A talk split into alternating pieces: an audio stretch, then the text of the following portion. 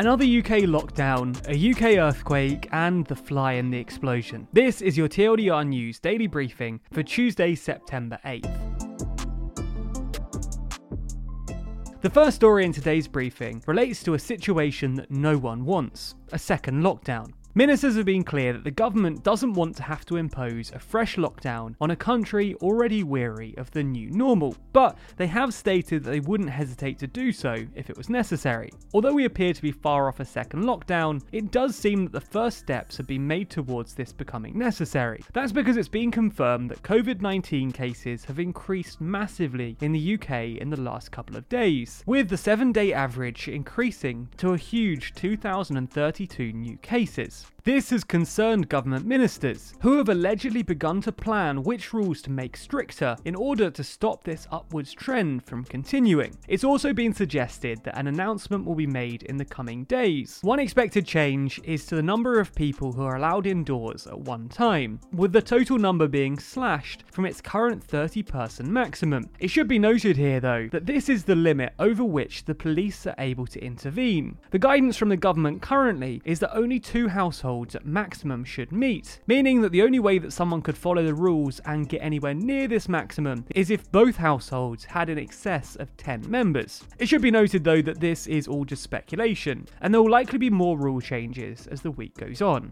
In other UK news today, residents of the south of England have been shaken by an earthquake that occurred at around 8:45 this morning. Although the quake measured at a 3.9 magnitude on the Richter scale, Bedfordshire police have stated that no major injuries or significant structural damage have been reported. Some residents have claimed that it felt like the house was experiencing a large explosion and like a large convoy of HGVs driving past my front door. This earthquake in southern England goes to show that we don't know what's going to happen next in this saga of uncertainty that is 2020. The final story in today's daily briefing didn't actually happen today today, but instead over the weekend, for which we can only apologise. But this is a story we feel should be featured nonetheless. As the summer rolls out, we're having to deal with the last few flies and other pests before winter arrives and we can forget about them for another year. Possibly at the end of his tether with such creatures, a man in France has accidentally blown up part of his house while trying to swat a fly. Now, we know this is going to beg a lot of questions, so sit tight. Firstly, no, he didn't use a flamethrower or any sort of outrageous device, he used an electric fly swatter.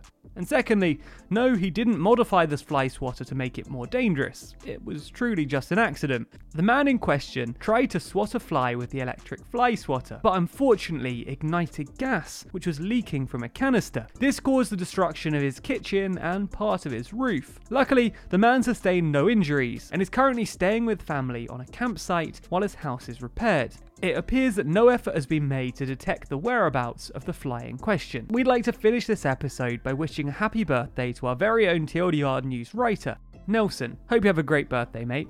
For those who think the news is too long, be sure to check out tomorrow's daily briefing. Read the newsletter by signing up at tldrnews.co.uk forward slash daily. Listen to the briefing by searching for TLDR News in your podcast app, or watch the briefing at youtube.com forward slash TLDR daily.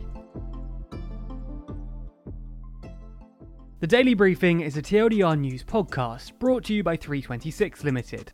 It was recorded by Jack Kelly and written and edited by Ben Blissett. The executive producer is Jack Kelly.